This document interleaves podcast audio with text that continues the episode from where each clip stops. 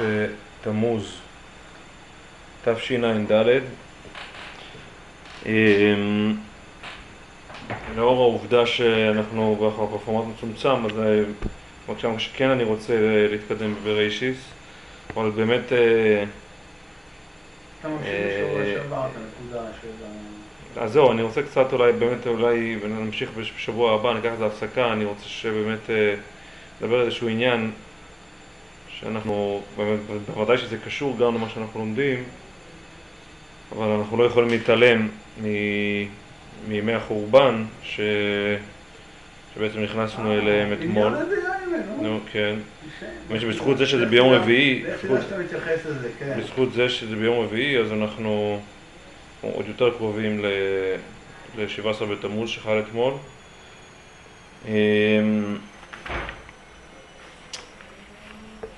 אבל אני דווקא אתייחס, אני רוצה לדבר על איזשהו, אה, אני אתחיל מאיזשהו הרגש כללי שיש לי ביחס לספר במדבר, משהו שאפילו מקריאה שטחית די משתקף בצורה בולטת, כמשהו שעובר כחוט השני לאורך פרשיותיו של ספר במדבר. וזה העניין של מושג הציבור. מושג הציבור. המושג שנקרא קהל השם, או עדה, או עדת ישראל, משהו שממש עובר כחוט השני בספר במדבר. זה מתחיל מהמניין, מניין, כל העניין של פקודיהם, לפקוד פקידת, כמעט פרשה שלמה מוקדשת לזה. אחרי זה העניין של המחנות, העניין של הלוויים.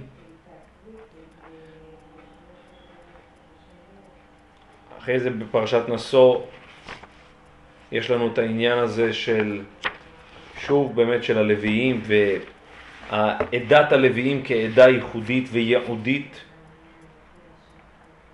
לאחר מכן יש לנו את העניין של מצורע, של, של מי שבעצם לא יכול, מחוץ לעדה, מחוץ לעדה כמובן, mm-hmm. מופרש החוצה. אני יכול להיות, אני גם, אני מדלג, יש כמה, בוודאי, זאת אומרת, חזקה עליי שאני מדלג פה, כי זה באמת דבר שבא לידי ביטוי כמעט בכל, בכל פרשה ופרשה. אמ,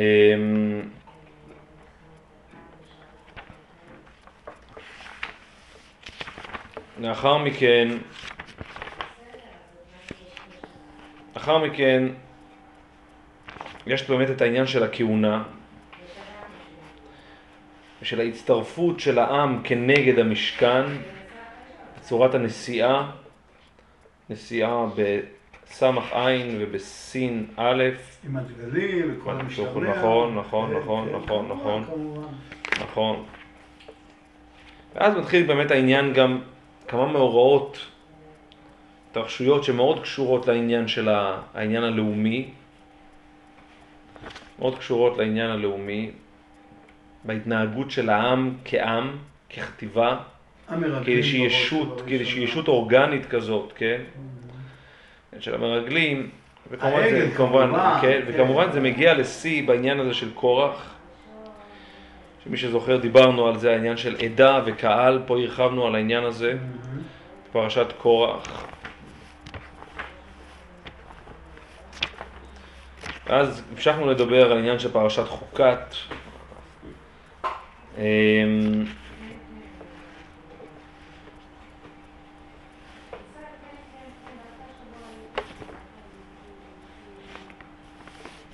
אמרנו על עניין של טומאה, של האדם היחיד דווקא, בתוך, זאת אומרת, כשאני אומר העיסוק. בציבור, בכלל ופרט, ביחס גם בין הכלל לבין הפרט, בין הפרט לבין הכלל, טוב, ושוב נסיעה וכולי וכולי, אז...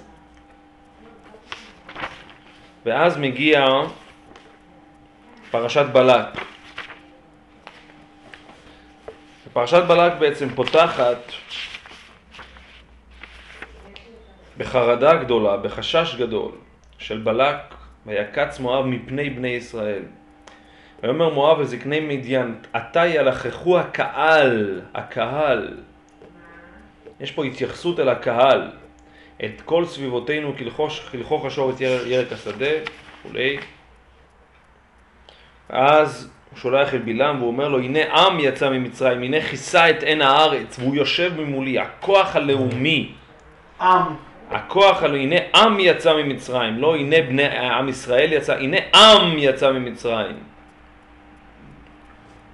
עתה ילחכו הקהל, ועתה לך ארה לי את העם הזה, כי עצום הוא ממני, אולי נחל נכה בו וכולי. ואז הקדוש ברוך הוא אומר, אומר, אומר לבלעם, מבחינה הכי פשוטה זה ראייה סובייקטיבית שנובע אולי קצת פחד והמון שנאה. כי אני חושב במיליוני תושבים, מואב היו כמה וכמה, תקן אותי אם אני טועה או שאין לך נתונים. מואב היה עם יותר גדול, זה לא כזה, זה לא, הסינים עלינו, וואו, הסינים עלינו, נכון? אני שואל שאלה שאני לא יודע. בסדר, אבל הם כבר שמעו כבר את כל מה, את הכוח הלא פרופורציונלי של העם היהודי, אז בוודאי שיש לו סיבה לחשוש. אז זה ביטוי משלי, זה לא ביטוי... לא נכון, כן, כן. אה, אוקיי. בכל מקרה, בכל מקרה, הנה, אז כן, הנה כיסה עין הארץ, אז רש"י כבר אומר, סיחון ואוג שהיו שומרים אותנו, עמדו עליהם והרגום. זאת אומרת, אז יש פה באמת יחס שהוא לא הגיוני, לא טבעי ולא פרופורציונלי, אבל עובדה שזה עובד. בכל מקרה, ואז הוא אומר לו, לבלעם, הנה העם לא היוצא ממצרים. מה שהקראת לפי הלוח הכרונולוגי שאני מכיר, כן, בסדר, נכון, נכון, מתכסה רק אחרי זה, נכון, אוקיי. רש"י מביא, כל כולו הוא עומד לשמור, אז אתה רוצה שאני, כאילו, אתה, אתה זוכר? כן, אני שומע. אז זה לא מסתדר. רש"י שמתייחסים לזה. מי זה המאן דאמר הזה? גם רש"י? כן. אה, סתירה לכאורה מוחלטת, רש"י רש"י. טוב, אני יודע. אוקיי. טוב, הלאה. הנה העם היוצא ממצרים, ויחס את עין הארץ, זה מה שאומר בלק לבלעם, ואתה לך קבע לי אותו, אולי אוכל להילחם בו וגירשתים. ואז ויאמר אלוהים אל בלעם, לא תלך עמהם ולא תאור את העם, כי ברוך הוא, העם ברוך. טוב, כאן אני כמובן מדלג. ואז בלעם פותח את פיו. דיברנו על זה אחד הפעמים בשנים עברו. ואז הוא אומר, מתחיל, כי מראש צורים הראינו מהגבעות אשר הנו, אין עם לבדד ישכון, בגויים לא יתחשב. ממנה עפר יעקב, ומספר את רוב הישראל, תמות נפשי מות ישרים תהיה איתי כמוהו. שוב דיבור על הייחודיות הלאומית הזאת. אז שוב זה חוזר. לא הבין אבן ביעקב חושב שהוא כבר לא מזריקה. בסדר, בסדר, בסדר, בסדר, בסדר. לא הביט אבן לא, ביעקב, ולא ראה עמל בישראל, השם אלוהיו עמו ותרועת מלך בו, וכולי. לא נחש ביעקב, בסדר, תודה, תודה, תודה רבה. אוקיי, לא נחש, לא נחש, תודה. לא נחש ביעקב. ולא קסם בישראל, כי האמת יאמר ליעקב וכולי וכולי, הנה עם כלביא יקום וכארי יתנשא, לא ישכב עד יאכל טרף ודם חללים ישתה. ואומר בלק ילבן גם טוב להיקבנו וכולי וכולי. מעיין בילה ואומר בלק וכולי. טוב, אז שוב, מה שאני רוצה לומר פה בעיקרון, שאם רוצים להתבונן בייחודיות הלאומית של העם היהודי, אין מניפסט יותר מזוקק מאשר הברכות של בלעם.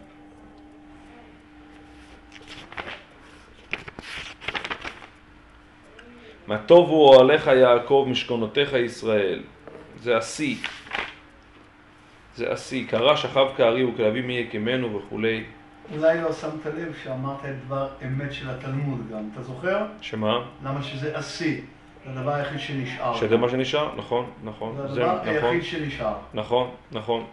באמת, עוד נדבר על זה אולי. Mm-hmm. עוד נדבר על זה. Mm-hmm. בכל מקרה,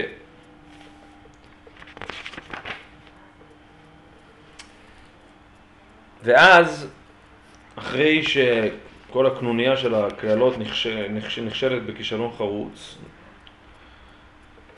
אז ויקם בלעם וילך ושב למקומו וגם בלח הלך לדרכו ואז מתחיל בעצם מואב כביכול מפנים כנגד האומה היהודית חיצים מסוג אחר. את הבנות. וזה חיצים של זנות. וישב העם בשיטים, וישב ישראל בשיטים, ויחל העם לזנות. פתאום יש כאן איזושהי חולשה, חולשה של הלאום. חולשה, פתאום אותו העם המיוחד, הייחודי הזה, שלבדד ישכון, בגויים לא יתחשב, אז לא רק שהוא לכאורה כן מתחשב, הוא מגיע גם לדיוטות תחתונות ביותר. לא ויחל העם לזנות... זה לא פייר מה שאתה עושה. למה? זה לא פייר. למה? ככה. כי כל עם חשוד על זה עוד פי אלף מאיתנו. אבל אלוהיהם של אלו שוי נזימו, ואנחנו הקדושים הופכים להיות קדשים. בסדר. לא, כי מה שמדבריך שהצרפתים, מה זה, הם בכלל לא... בסדר, נו, מה? הם הולכים לשמיר עשה עיניים, כן, לא, לא- בסדר. לא, לא אמרתי שום דבר על הצרפתים, אמרתי שפה כן. מגיעים לדיוטות נמוכות ביותר, זה מה שאני אמרתי. כן, לא, אבל לא להפוק לשאר העמים. מי אמר, כן. מי התייחס לשאר העמים? לא, אני לא יודע, לא, לא. סליחה, סליחה. לא, לא, אין פה שום התייחסות לשאר העמים. ותקראנה לשאר העמים, יש לך פה את מואב, אתה רואה? מה? מה זה שאר? זה, זה הרי קורה עם, עם, עם אחד מהעמים, עם מואב. ותקרנה לעם לזבחי אלוהיהם, ויאכל העם וישתחוו לאלוהיהם, ויצמד ישראל לבעל פאור וכולי, והסיפור מוכר. ואז... אגב, לא ברור. ואז... אם אתה טוחן את כל המפורשים אלף פעמים, אתה עדיין לא יודע על מה הקפידה, על אבודיזור או על הזנות. ואז זה לא משנה, ואז... סתירות מוחלטות. ואז, ואז, ואז, דוד בואו ננסה קצת להתקדם, כי זה רק, זה רק... סיימתי. אנחנו רק בחלק המבוא. והנה איש מבני ישראל בא. ואז, ואז, אחרי שיש את ה... זאת אומרת, האירוע מגיע לאיזושהי נקודת שיא. של, של, של, של שפלות, והנה איש מבני ישראל בא ויקרב אל אחיו. נוראה, נוראה. ויקרב אל אחיו את המדיינית לעיני משה ולעיני כל עדת בני ישראל והם הבוחרים פתח אוהל. זאת אומרת העם בעצם מגיע פה לאיזושהי נקודה של שבר מוחלט לנקודה של התפרקות. והם הבוכים ואין בעצם שום יכולת כביכול להציל את שארית הכבוד הלאומי שבעצם נשבר פה, מתחלל פה. ואז וירא פנחס בן אלעזר בן אהרון הכהן, ויקם מתוך העדה. ויקם מתוך העדה, וזו לשון מאוד מעניינת, ויקם מתוך העדה.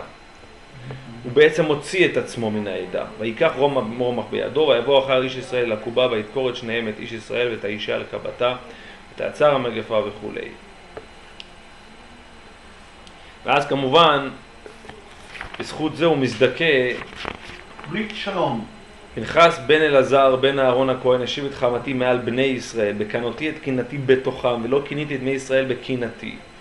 לכן אמור לו, ואני נותן לו, משהו מאוד אישי, את בריתי שלום, והייתה לו ולזרעו אחריו וכולי וכולי.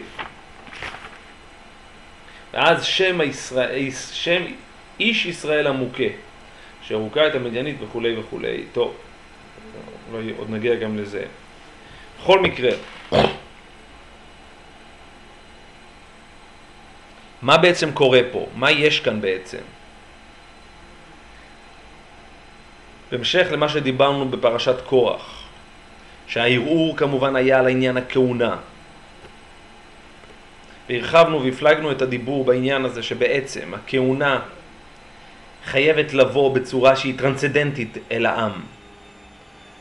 כאשר קורח בא לאתגר, בא לקרוא תיגר כנגד, כנגד מוסד הכהונה, הוא בעצם משתמש בעצם בהנחה שכל העדה כולם קדושים ובתוכם השם. זאת אומרת, דווקא קורח הוא זה שבעצם מאדיר, מעלה על נס את העוצם הלאומי את הייחודיות הלאומית שבעצם כמות שהיא, כל העדה כולם קדושים ובתוכם השם. ואז משה אומר לו, לא, בוקר והודע את השם אשר לו ואת הקרוב הקריב אליו. יציאה, הפקעה, פרישות, מידור מתוך העדה ואת הקרוב הקריב אליו. אז בהמשך ישיר למה שדיברנו אז בשעתו.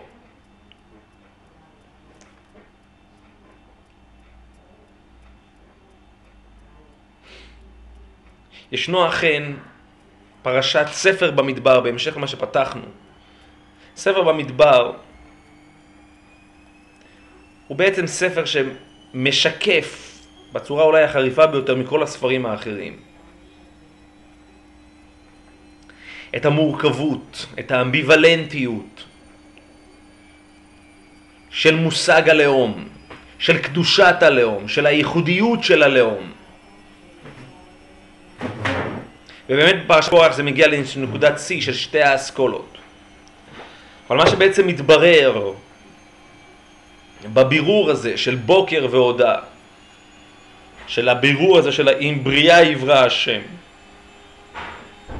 מה שבעצם מתברר, שבעצם מושג הכהונה לא יכול להיות מובנה בתוך העם עצמו, בתוך הקיום עצמו.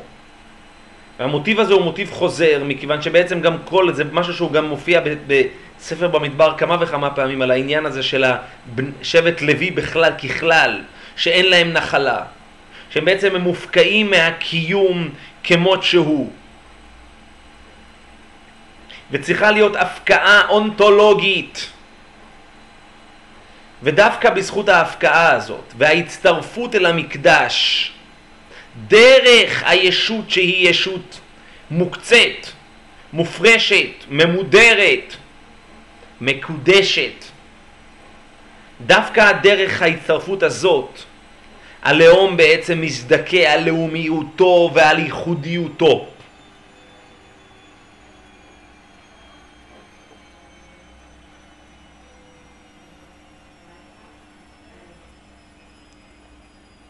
הניסיון הזה של בלעם, הניסיון של בלק, כן? מה יעץ עליך בלק? העצה הזאת, שהוא ניסה לייעץ בתחילה, מלכתחילה, בבקשה שלו הזאת, בבקשה שלו מבלעם לקלל את העם. זה בעצם להפר, לחלל, לחדור פנימה את המרקם הלאומי הייחודי הזה, לתת בו את ה... למצוא בו את, ה... את, את נקודות התורפה הללו ולחשוף אותם כביכול, להפוך אותם למשהו שהוא נוכח, לתת להם ביטוי אובייקטיבי של נבואה, לומר אותם, לפלל אותם בפילול של נבואה, שזאת תהיה הראייה, שזאת תהיה ההתייחסות. שזאת תהיה הפרספקטיבה או הפריזמה, אם תרצו, כלפי העם היהודי. וזה לא מצליח, זה לא עובד. מה אקרוב לו הקו כאל, אל? זה לא עובד. בסופו של דבר הלאומיות הזו מצליחה, לא, יש לה איזשהו כוח יכולת שרידות, איזשהו חוסן שלא מאפשר לחדור אותה, לא מאפשר לחשוף את נקודות התורפה שלה. וזה לא, וישנן בוודאי נקודות תורפה, זה לא הכל מושלם. כי הלכידות הזו מצליחה להישמר. היא מצליחה להישמר כי בגויים לא יתחשב. היא, לא מת... היא מקוטבת רק עם עצמה.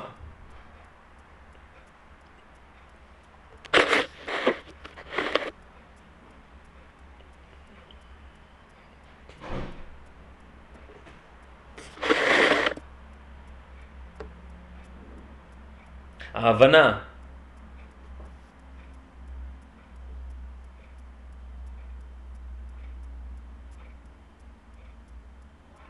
הלשון של הפסוק ולא יראה בך ערוות דבר, ושב מאחריך, והיה מחנך קדוש.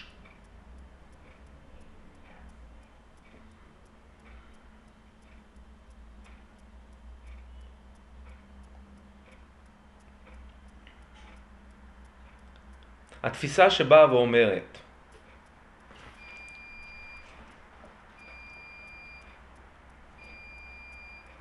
כל העדה כולם קדושים. ובתוכם השם. זאת תפיסה שבעומק הדברים כופרת, שוללת, מתכחשת למה שנקרא ו... ולא יראה בך ערווה דבר ושב מאחריך. והיה מחנך קדוש.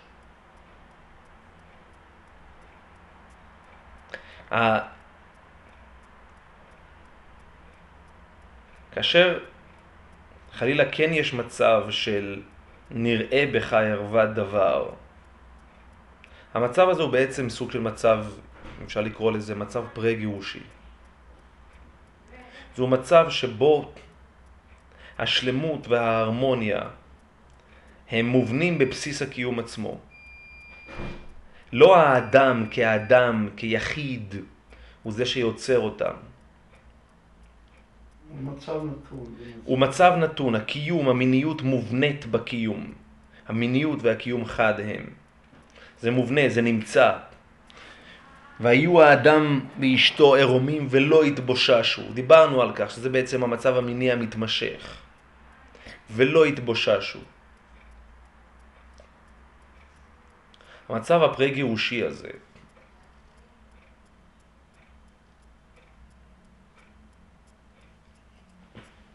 בסיפור הזה,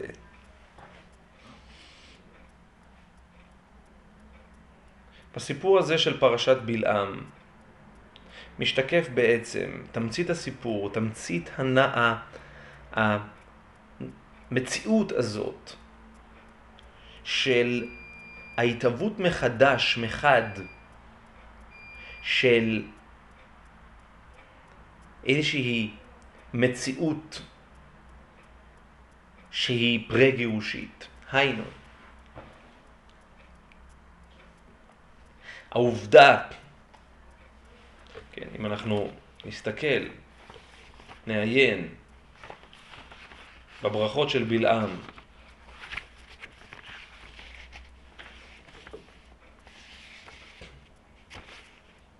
כי לא נחש ביעקב ולא קסם בישראל. כן, אין בעצם חדירה של הנחש.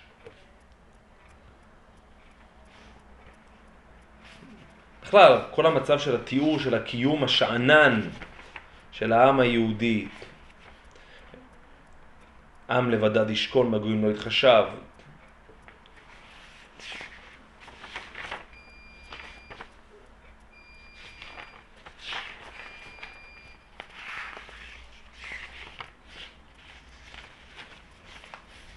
יפהפה ההיגד הזה, יפהפה.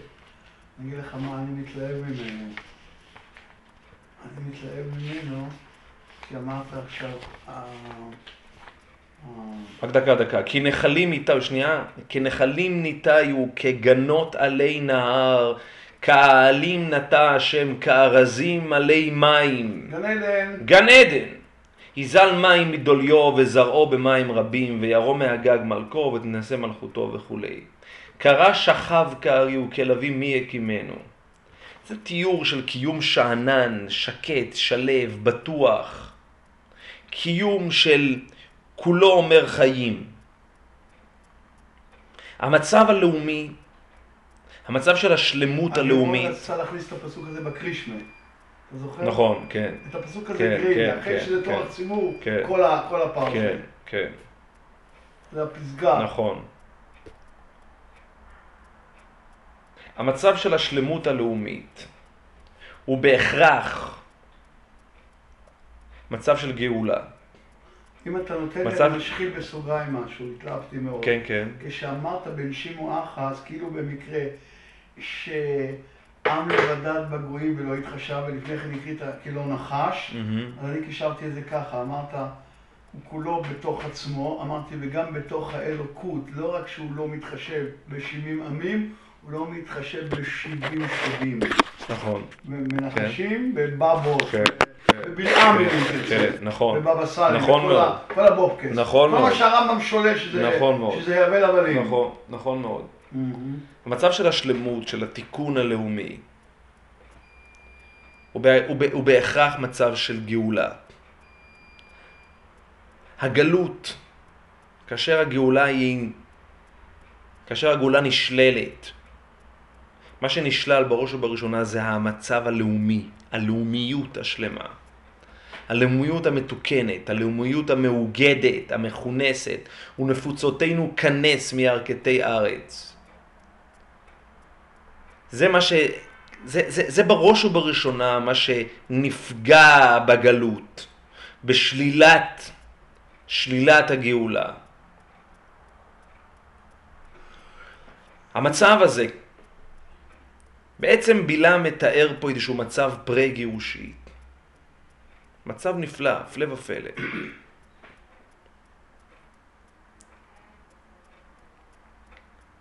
השלמות הזאת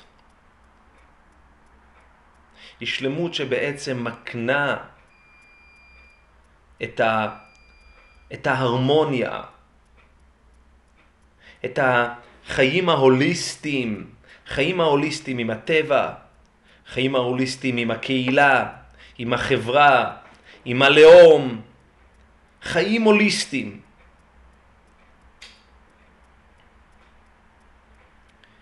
ובאמת בלעם מפליא לתאר זאת, מפליא לשרטט קווים לייחודיות החטיבתית הלאומית של העם היהודי.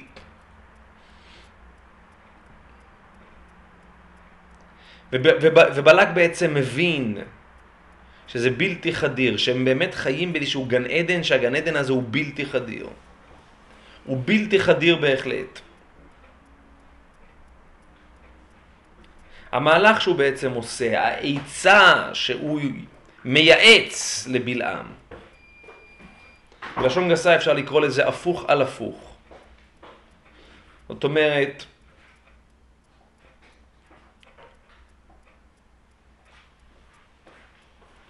לקחת דווקא את נקודת היתרון הזאת שיש לעם היהודי, דווקא את השלמות, דווקא את החיים ההוליסטיים הללו. ובפרט שהוא מייצג את הכלל, מה טוב הוא עליך, נדמה לי שזה אומר שלא מכוונים, כן? ש... נכון. Mm-hmm. הערה מאוד נכונה. דווקא העובדה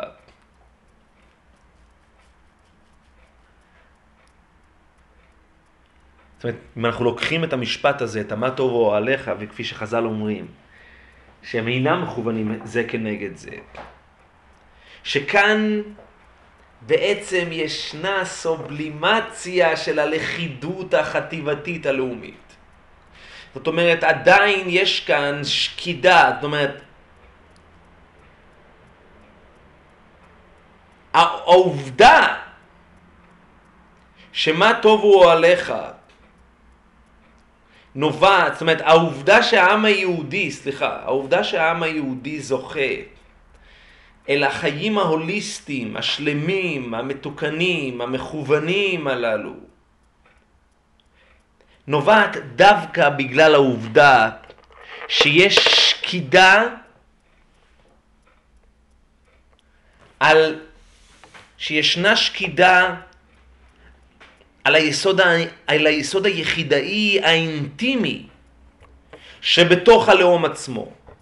זאת אומרת, ישנה כאן הבנה, ישנה כאן הבנה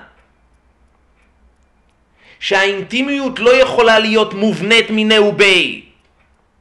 או אם תמצאו לומר, זה בלתי אפשרי לחיות בדיוק אחד לאחד במתכונת הקיום הפרה-גירושית. זה בלתי אפשרי. והמתכונת הקיום הפרה-גירושית, אדרבה ואדרבה,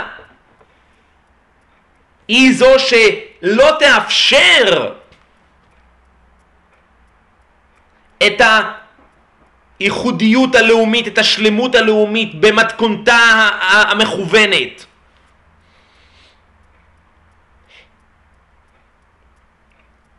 אם תהיה הפרה של האינטימיות,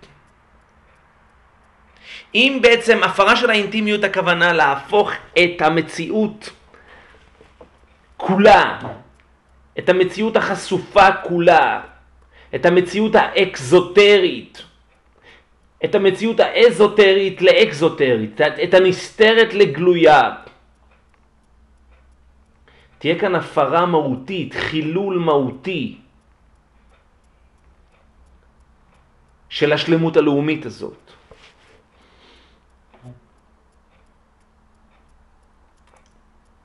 ההבנה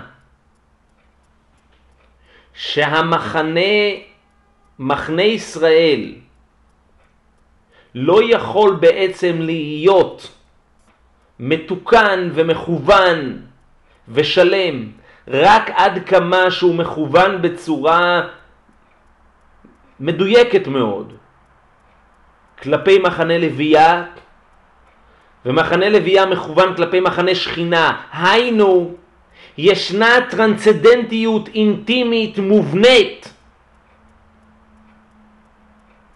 בתוך מחנה ישראל, אבל מחוץ למחנה ישראל. ובזה עוסק חלקים, בזה, בזה עוסקים חלקים נרחבים מספר במדבר.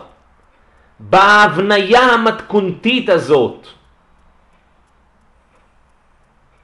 ביחס שבין מחנה, בין מחנה ישראל למחנה לוויה ובין מחנה לוויה למחנה שכינה וחוזר חלילה. ומחנה שכינה לא יכול להיות בתוך מחנה ישראל, או חלק בלתי נפרד ממנו, כי זה בדיוק מה שקורח אמר. כל העדה כולם קדושים ובתוכם השם. ומשה אומר לו בוקר והודע את השם את אשר לו ואת הקרוב והקריב אליו, שזה כמובן מחנה שכינה.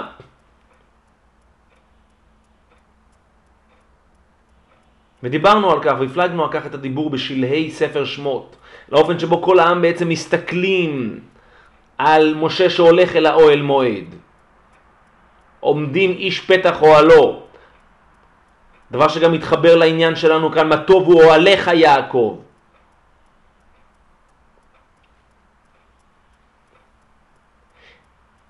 החיים הארציים השלמים, הטבעיים השלמים, החיים אם אפשר לקרוא לזה כשם קוד, הארץ ישראלים, החיים של העם היהודי ב... בתקופת גאולתו. שלמה הכי קלאסי, שלמה, תחת... תח... יש בהם, יש בהם פוטנציאל מסוכן מאוד. למה שנקרא גילוי עריות. כמו שיש בהם פוטנציאל לשפיכות דמים, וכמו שיש בהם פוטנציאל לעבודה זרה. וכולו ישנאיו, וכולו ישנאיו נכון, כמובן, זה נכון, החורבן. נכון, וזה חורבן של בית ראשון. מכיוון שהאדם כאדם יחיד פחות נוכח, פחות נמצא, פחות תופס מקום. אז אם אנחנו מדברים כרגע בהקשר של, של, של גילוי עריות, ישנה איזושהי, תחושת הקיום הפרה-גירושית הזאת, הלכידות הזאת, הלכידות הזו נושאת בחובה פוטנציאל של סכנה מובנית להפרה של האינטימיות היחידאית.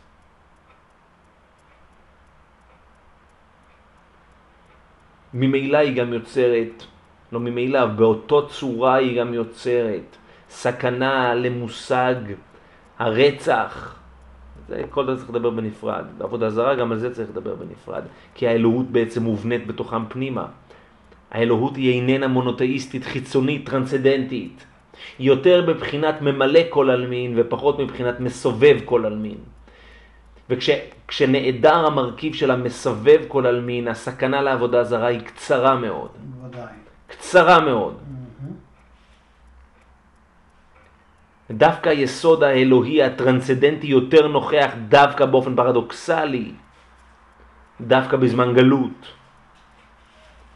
אבל להרחיב את הדיבור בעניין הזה בנפרד. זה מבואר להדיא.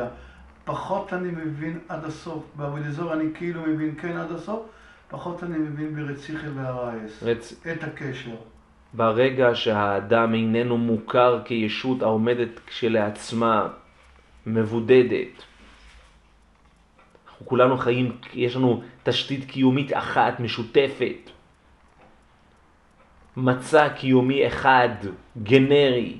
אז זה קומונה של נשים, כמו שהיה באיזה כל מיני... אז ממילא, ממילא מושג הרצח, המייחוזיס, פחות תקף. המייחוזיס פחות תקף.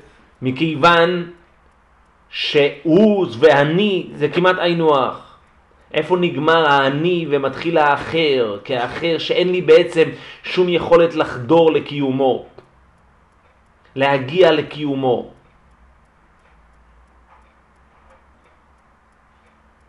זה נושא מאוד נרחב שהפלגתי עליו. והרייס, מה שאנחנו מדברים כאן עכשיו, האינטימיות היא בעצם נחלת הכלל, לא נחלת הפרט. ולא התבוששו. ולא התבוששו, שזה בעצם מצב קיומי מובנה של האדם קודם גירושו. מושג האינטימיות, האינטימיות, לא, לא, זאת... קומונה של נשים של עם ישראל. זה לא קומונה של נשים, יש כאן, יש כאן, יש כאן יש כאן מסגרת קיומית שמזינה את עצמה מיני ובי. האינטימיות היא כאן, היא, היא, היא, היא נמצאת. העובדה שהאדם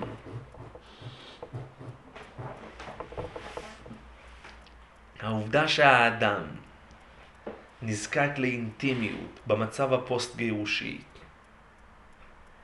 נובעת מהפסוק שאנחנו ממש כבר נמצאים בו.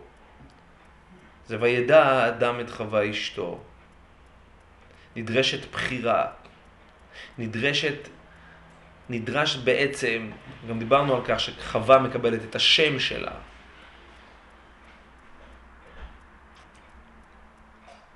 נקודת המוצא של האדם זה הוא בעצמו.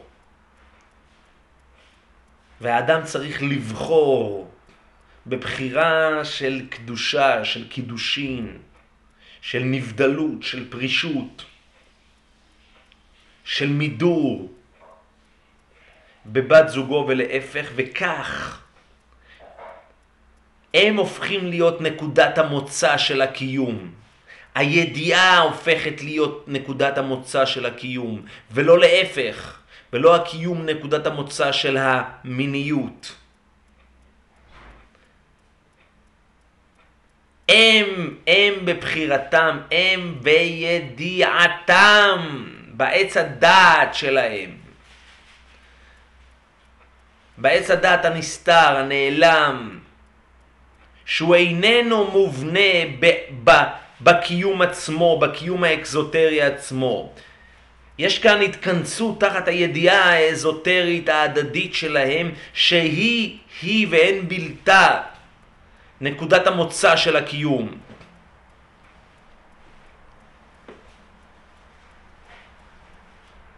שם בנקודה הזאת האדם בעצמו הופך להיות פיזית הופך בעצם להיות הבסיס שעליו בעצם ממנו תוצאות חיים. הוא עץ החיים בעצמו. דיברנו על כך. לכן, דיברנו על כך שבעצם לכן אין בעצם תיאור של המגע המיני בעצמו של האדם קודם גירושו, כי הוא כל הזמן כביכול במגע מיני. לכן לא, כביכול לא היה מגע מיני קודם. כי הוא חי לעולם בעצם. כי לא הוא סיבת קיומו, לא הוא מקומו. במצב הפוסט-גירושי האדם הוא מקומו ואין מקומו מקומו.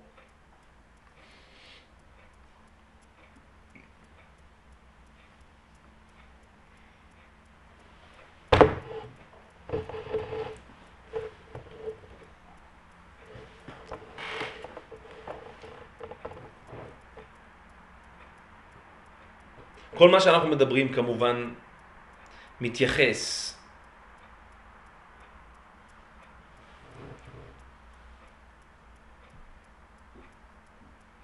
בדייקה לאחר שבירת הלוחות, בלוחות השניות.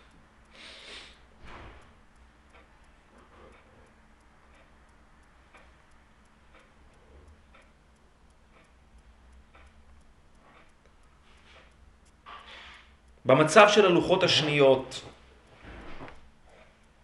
אז כפי שאנחנו מדברים בארוכה בחודשים האחרונים, במצב של הלוחות השניות, אז עצם הלוחות, התשתית, היא איננה נמצאת, היא איננה נמסרת, היא איננה מופקדת, אלא במקום שהוא אנטי-קיומי, בטרנסצדנטיות בעצמה. היא ניתנת עם יום כיפור, היא ניתנת עם כהן גדול, היא ניתנת בטריטוריה שהיא אקס-טריטוריה. היא לא חלק בלתי נפרד מהטריטוריה הנמצאת. הנוכחת, שהיא במידה רבה מקבילה של המצב הפרה-גירושי בהחלט, של אני אמרתי אלוהים אתם ובני עליון כולכם. איפה שזה מונח, הש... גם שם השיברי, אבל זה אפילו, אפילו אשתא זה אינו מן המידור. נכון. אשתא, כן, אפילו אשתא. Mm-hmm.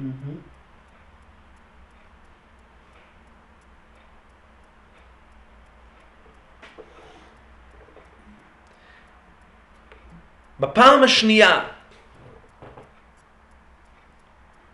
ישנה קריאת תגר מטלטלת, מצמררת, כנגד מושג העידה כפי, ש... כפי שהוא נתפס, אם אפשר לקרוא לזה כך, באסכולת משה. הפעם הראשונה, כפי שדיברנו והרחבנו את הדיבור, זה קורח. ודיברנו והפלגנו מאוד את הדיבור בעניין הזה. והפעם השנייה כאן, זה בעצם בפרשה של בנות מואב. בפרשה של בנות מואב, העצה, הטריק,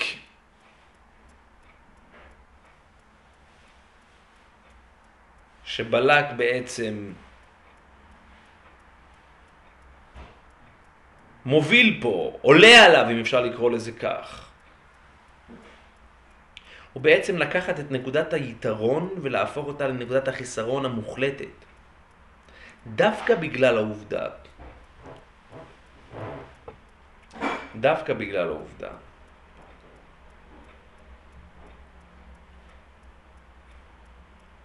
שיש להם כזאת לכידות לאומית, כזאת ייחודיות לאומית,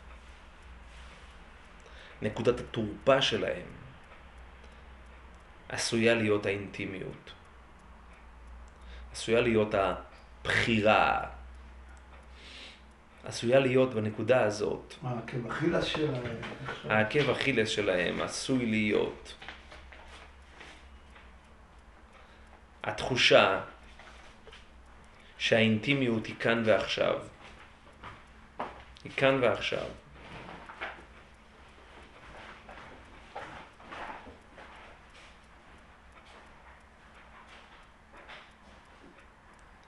המה טוב הוא אוהליך יעקב משכונותיך ישראל. זה בעצם הסוד של האפשרות של שמירת השלמות הציבורית, הקהלית, הלאומית, היא זו שמאפשרת את ה"והיה מחנך הקדוש". אבל הפרה שלה, מפרה, זאת אומרת, דווקא העובדה, דווקא העובדה שהקיום הוא קיום במתכונת כזאת, במתכונת לאומית שלמה, הופכת את האתגר למה טוב הוא עליך יעקב לעוד הרבה יותר קשה. הרבה יותר קשה. וזה כמובן דבר שהדעת נותנת. הרבה, הרבה יותר קשה לשמור, הרבה יותר קשה לשמור על המה טוב הוא עליך יעקב כאשר אתה חי בתוך קהילה מלוכדת, מאוגדת, שלמה. כאשר אתה חי עם עצמך, אז בוודאי שלא, אין, אין, אין פתחיהם. כאילו אין לגיטימציה גם. אין, אין צורך גם, בהחלט. כביכול היצר להפר את המה טוב הוא עליך יעקב. הוא דווקא באופן פרדוקסלי, דווקא בתקופה של גאולה ולא בתקופה של גלות. ולכן אומרים חז"ל, מה טוב הוא עליך יעקב, זה, דו, זה, זה נשאר איתם בגלות, ואפשר אפילו להגיד בגלות זה נשאר אפילו בצורה עוד יותר מכוונת. עוד יותר אפשרית, אם אפשר לקרוא לזה כך.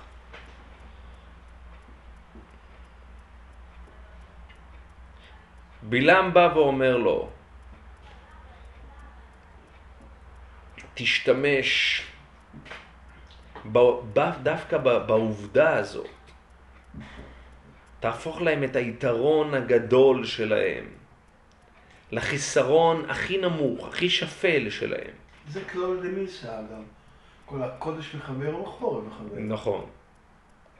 תהפוך להם את נקודת היתרון הכל כך כל כך ייחודית ומובהקת, נקודת, ה... נקודת השפל, נקודת הגריעות הנמוכה ביותר.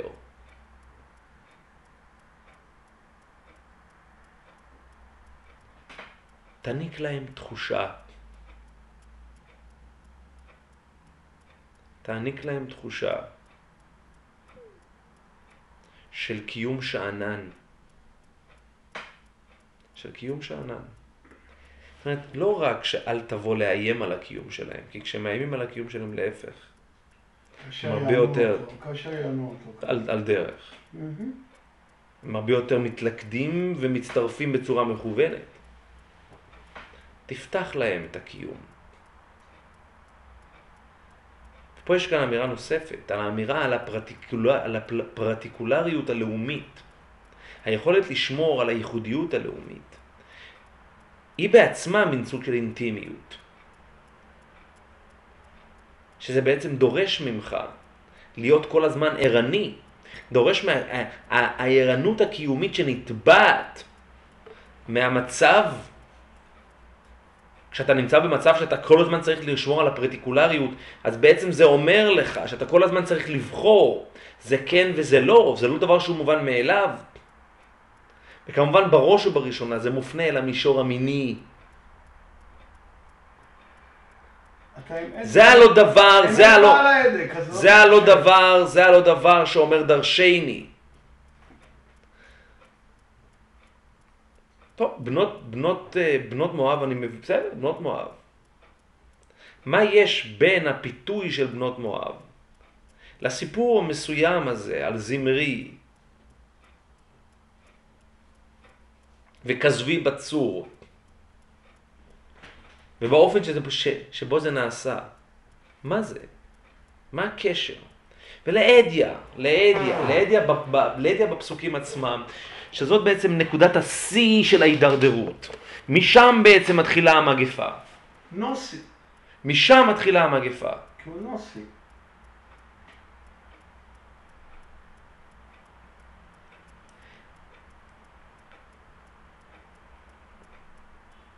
מה שבלק מכוון אליו,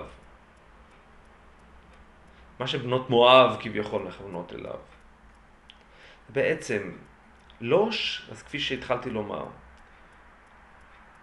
לא רק שלא לאיים על הקיום שלהם, להפך, לתת להם את הקיום של תחושה שהוא הוא, הוא, הוא בטוח, הוא שאנן, הוא מיני, הוא כאן ועכשיו. מיניות נמצאת, פתוחה. מיניות פומבית. מיניות שהיא לגמרי פרה-גירושית. מיניות שאין בה שום יסוד של אינטימיות, שום יסוד של בחירה, שום יסוד של התייחדות, שום יסוד של פרישות, של אדם וחווה שום יסוד, שום יסוד של פרישות. אני מגדיר נכון? נכון מאוד. Okay. כן. או אם תמצאו לומר שום יסוד של מחנה שכינה. שום יסוד של מחנה שכינה. כל העדה כולם קדושים ובתוכם השם. זה המצב של הקהילתיות כמות שהיא.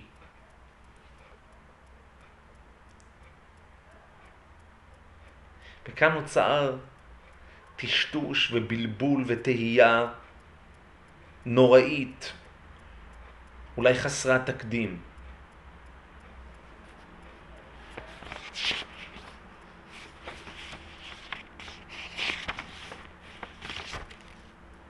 והנה איש מבני ישראל בא.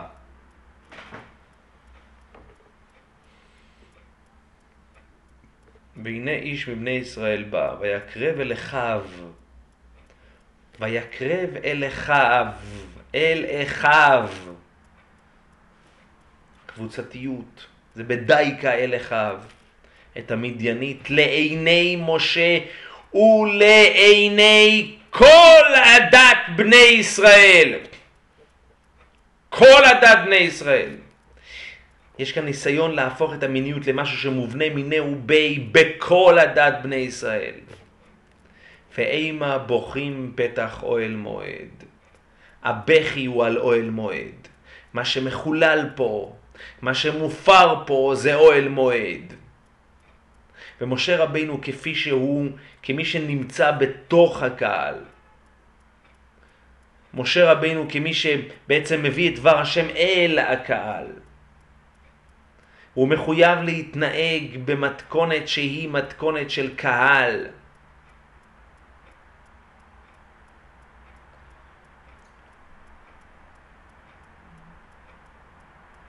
אין כאן בעצם תשובה, אין מענה למצב הזה.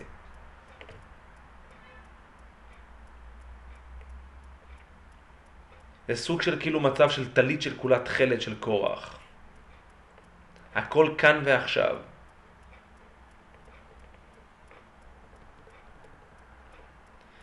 אבל הבכי הוא, על, הבכי הוא בפתח אוהל מועד. כי המצב הזה, המצב הזה, הוא מצב של אוהל מועד. הוא המצב שעליו הגמרא אומרת.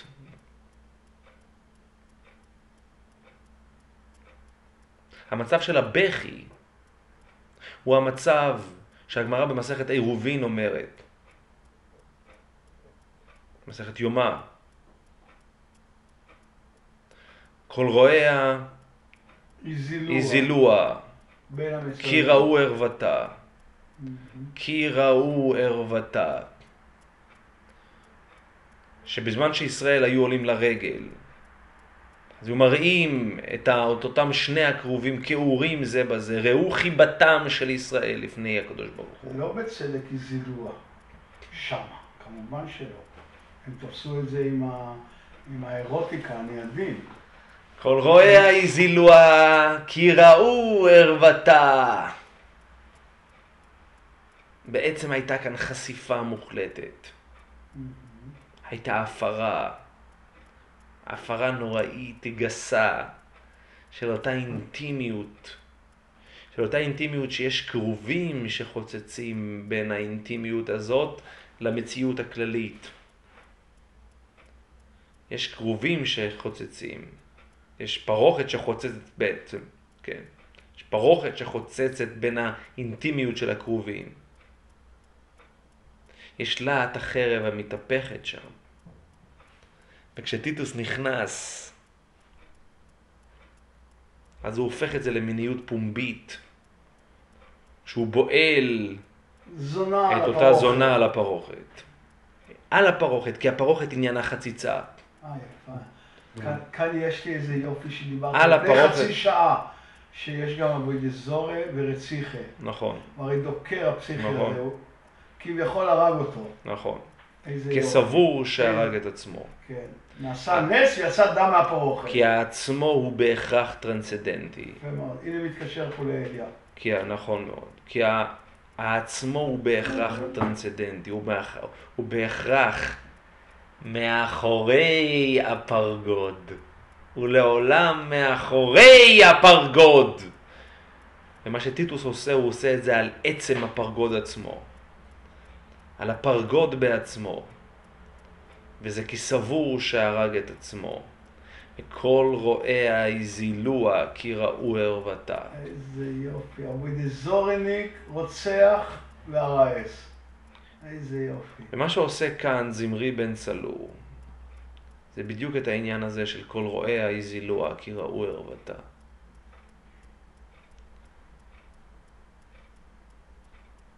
בהמשך, זה ההמשך הנפלא והנורא. כביכול בנקודת השפל הגלותית הזאת. אגב, אתה יכול להגיד שהוא גם עבד אבו זאת זורי? בנקודה... אתה יכול להגיד גם שהוא עבד אבו זורי מסתומה? בוודאי, מה זאת אומרת? ויאמר משה לשופטי ישראל, הרגו איש אנשיו הנצמדים לבעל פאור. אה, זה חד משמעי. בוודאי ובוודאי. וזה הסוד. שהזקנה יושבת בחוץ. וזה הסוד, בוודאי. וזה הסוד, וזה הסוד, שלא ביקשו ישראל לעבוד עבודה זרה, אלא בשביל להתיר להם את האריות. בפרהסיה. בפרהסיה, נכון מאוד, להתיר, הפלא ופלא. להתיר להם אריות בפרהסיה. שזה לגמרי, שזה בהחלט מובנה בבסיס דברינו, וזה בדיוק מה שזמרי בן סלור מיישם הלכה למעשה. תוסיף לו את הרציחה, שיהיה יפה, הטרויקה. אין פה, אני לא יכול להגיד שיש פה רציחה. אתה יכול? לא, אני אגיד משהו אחר פה על הרציחה, עוד רגע. אוקיי. עוד רגע אני אגיד משהו אחר. רציחה זה דווקא מההיבט השני. שנייה, רק דקה.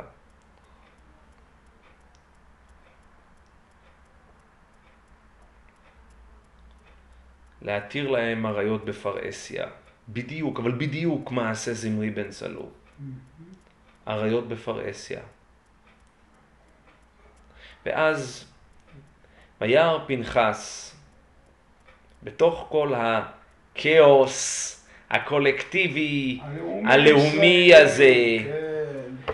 יש איש אחד, איש אחד עם שם פרטי, ייחודי, יחידאי, שקוראים לו פנחס בן אלעזר, בן אהרון הכהן. וזה עכשיו שלושת המילים שבעצם מילות המפתח.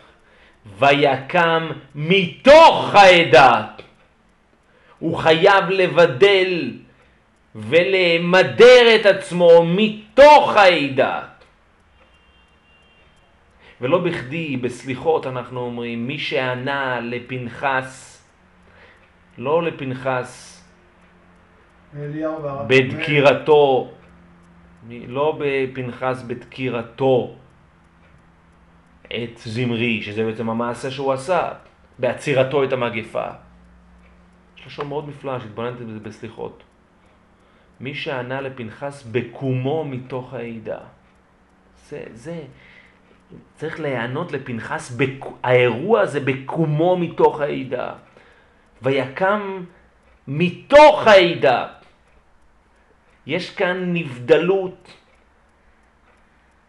התפרשות מוחלטת מתוך המצב של העידה, יציאה ואדרבה ואדרבה, לעשות כאן מעשה שהוא אנטי העידה.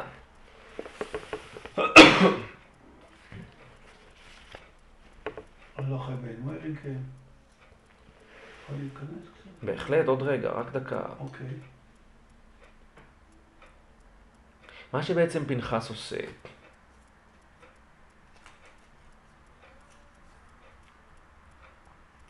אין במצב הזה מישהו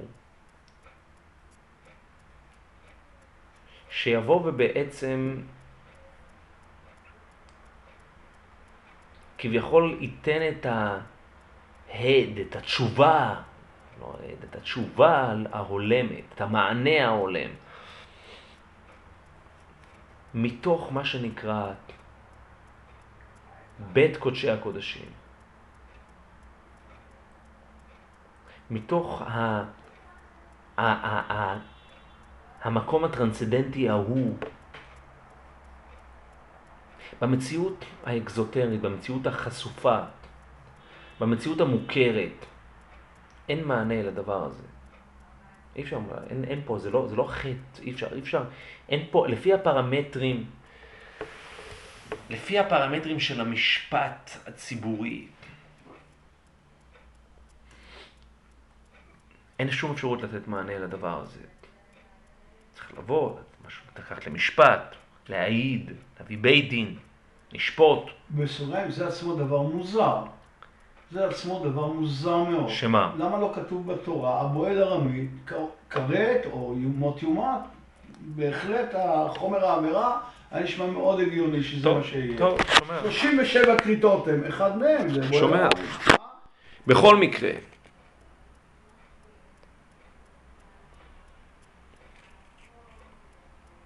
המצב הזה של ה...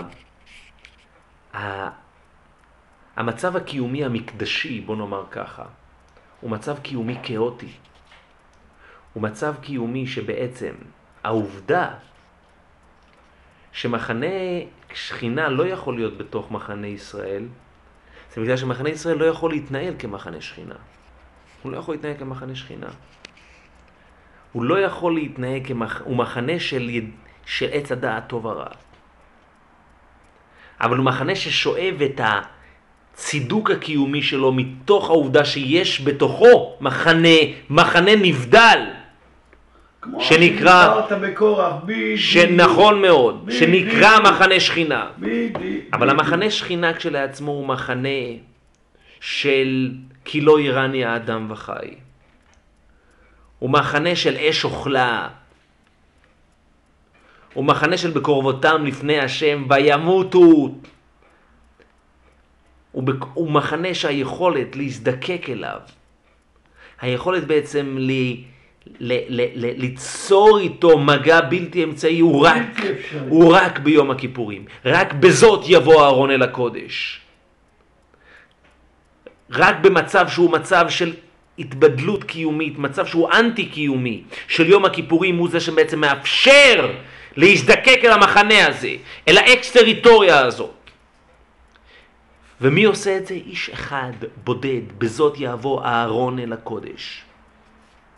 אהרון, או ליתר דיוק הכהן גדול, מייצג בעצם את אותו אחד שאין לו שום זיקה עם הקיום בכלל, שום זיקה עם המוות אם תרצו. הוא באמת חי במצב שהוא פרה-גירושי. אין לו שום התכתבות עם המוות. כפי שריחבנו והפלגנו את הדיבור. הדרך היחידה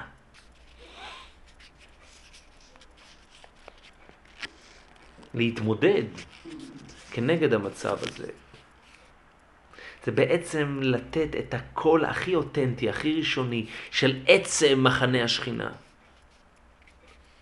זה נקרא קנאה. קנאה הכוונה זה דבר שהקנאה היא לעולם מתייחסת איזשהו קול ראשוני, אותנטי מאין כמותו, של הזדקקות קיומית. שיש, כשיש הפרה של מתכונת קיומית,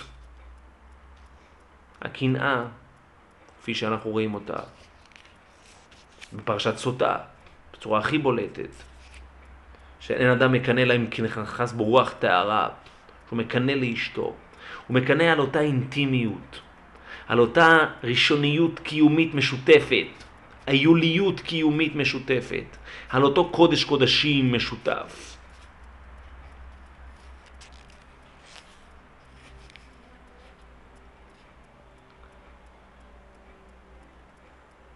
זה לא איזשהו מעשה קוגנטיבי, מודע, מושכל. האדם, יש כאן עצם הקיום שלו מופר, מחולל, נשלל. זה הקול של הקנאה. אבל הקנאה הזאת היא קנאה שאי אפשר לחיות על פיה. הקנאה, התאווה והכבוד מוציאים את האדם מן העולם. אלף מיטות ולא קנאה אחת. נכון, לכן אני הולך להתאבד עליו. לכן אני הולך להתאבד. נכון מאוד. אילו קדמו זמרי, נכון מאוד, נכון מאוד. אני הולך, להת... זה לא יימשך. המצב הקיומי הטבעי, שנקרא לו לצורך העניין שם קוד מחנה ישראל, הוא מצב שלא סובל את הקנאה. בשום פנים ואופן לא. צריך שיהיה מישהו שהוא ויקם מתוך העידה, הוא לא שייך למחנה ישראל בכלל. הוא כולו הדהוד מובהק ואותנטי של מה שנקרא מחנה שכינה. שלא מותר לקנא לקודש. ומחנה שכינה בהגדרתו, מותר נכון מאוד, נכון מאוד, נכון מאוד, נכון מאוד, נכון מאוד. הוא זה שיכול בעצם להביע, לבטא, לפלל את מה שנקרא קנאת השם צבאות. את החרב נוקמת נקם ברית. לכן הוא מיוחס. זה הרומח הזה. ולכן הוא מיוחס לסבא, הכהן הגדול שגם... נכון מאוד. כמובן. וואו, איזה יופי. הוא מפר את העדה, את חוקי העדה, את החוקים של מחנה ישראל, הוא מפר את זה. מי שענה לפנחס בקומו מתוך העדה, איש אחד, לגמרי, לגמרי, בודד. הוא חייב להיות בודד. זה לא יכול להיות כחוק קהילתי. ברית הקנאים. זה לא יכול להיות. הוא חייב להיות אחד. הוא חייב להיות מישהו שגם הוא לא עושה את זה מתוך בחירה והכרה עצמאית. הוא עושה את זה מתוך איזושהי רוח, איזשהו משוב, איזשהו, איזושהי התמסרות אינסטינקטיבית. שכ, ש, שכמו סוחפת אותו להביע את הקנאה הזאת, שהיא בדיוק, אבל בדיוק אותה קנאה של פרשת סוטה, בדיוק.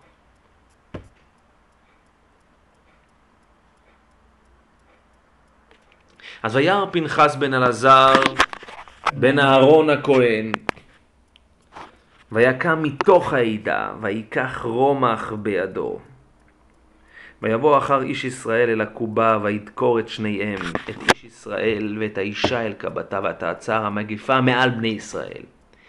כך ורק כך הוא בעצם מציל את העידה, את מושג העידה.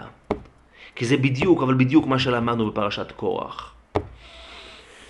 שכל העידה בעצם שואבת את השלמות שלה, שואבת את התצורה המכוונת שלה, דרך ההזדקקות אל הטרנסצדנטיות הכאוטית הזאת של מחנה שכינה, של מקום הארון אינו מן המידה. וכמה יאה וכמה נאה שמיד לאלתר וידבר השם אל משה לאמור, פנחס, שוב, פנחס בן אלעזר, בן אהרון הכהן, יש כאן את הקול הכי אותנטי של הכהונה הגדולה. השיב את חמתי מעל בני ישראל, בקנו את קינתי בתוכם, ולא כיליתי את בני ישראל בקינתי. זו, זהו האופן היחיד שבו בני ישראל כעדה יכולים, ולהמש, יכולים להמשיך ולהתקיים. ודווקא פעולת הרצח הזאת, דווקא פעולת הרצח הזאת, דווקא פעולה הזאת, היא הפעולה של השלמות, היא הפעולה של החיבור, היא הפעולה של ברית שלום, לכן אמור לו, אמור הנני נותן לו את בריתי שלום. והייתה לו ולזרוע אחריו ברית כהונת עולם, תחת אשר קינא לאלוהיו, ויכפר על בני ישראל. כאן זה ההמשך, ושם איש ישראל המוכה, אשר הוכה את המדיינית, זמרי בן צלו. כאן כבר אין התייחסות לקהל. יש פה אדם אחד שלא ידע לשמור על הפרטיות שלו, שלא ידע לשמור על, ה... על המטוב הוא אוהליך יעקב משכנותיך ישראל. על העובדה שהוא ראה את עצמו לעיני כל ישראל. ושם איש ישראל המוכה אשר הוכה את המדיינית, זמרי בן צלול, נשיא בית אב לשמעוני. ושם האישה המוכה המדיינית, כזבי בצור, ראש אומות בית אב במדיין הוא. ההפרה הזאת של שני האנשים הללו, זאת ההפרה שבעצם לא מאפשרת את הקיום הלאומי המתוקן, השלם. וזאת הנבזות הגדולה ביותר. הנבזות הגדולה ביותר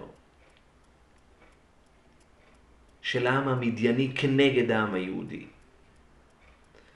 ומכאן ההמשך הוא צרור את המדיינים והקידם אותם כי צוררים הם להם בנכליהם אשר נקלו לכם הדבר פאור ועל דבר כוזבי בת נשיא מדיין וכולי וכולי וכולי.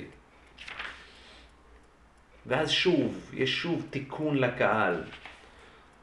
ויאמר השם אל משה ולעזר הכהן, שאו וזה בהמשך, נכון זה כבר בהמשך, שאו את ראש כל הדת ישראל שוב, לשאת מחדש, לאסוף מחדש, אבל לכל אחד יש לו שם, והעובדה שיש לכל אחד שם מינהו בי מחייבת את המטוב הוא עליך יעקב משכנותיך ישראל. ב-17 בתמוז, ההתחלה של החורבן,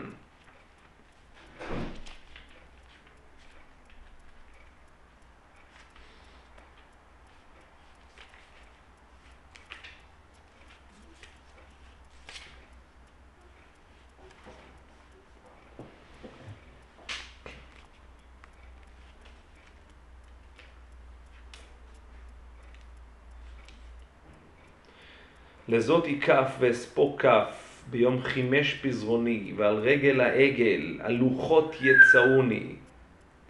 וגם השמיד התמיד ומעצתו כלאני, ולחד צר עם מבצר, ובסוגר הביאני, והוא שם אליל בהיכל כליל, והמנחה הונחתה ודתך צר באש הבעיר.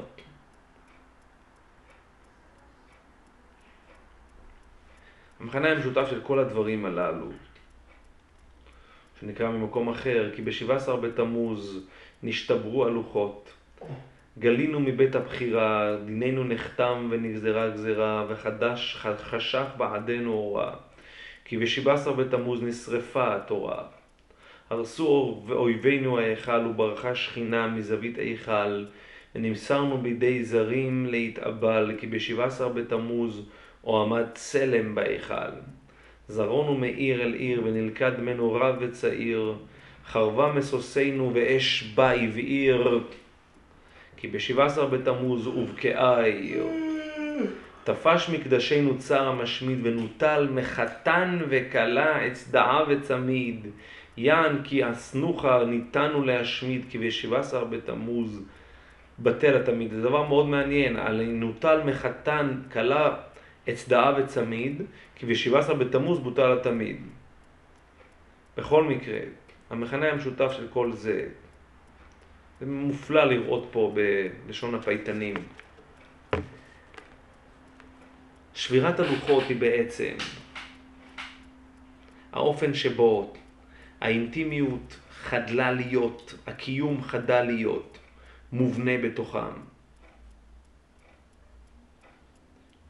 זה בעצם ההתחלה של החורבן, היא, ומזה אין תיקון. לזה כבר לא יהיה אפשר לחזור. ואז יש ניסיון לתקן את זה דרך המקדש.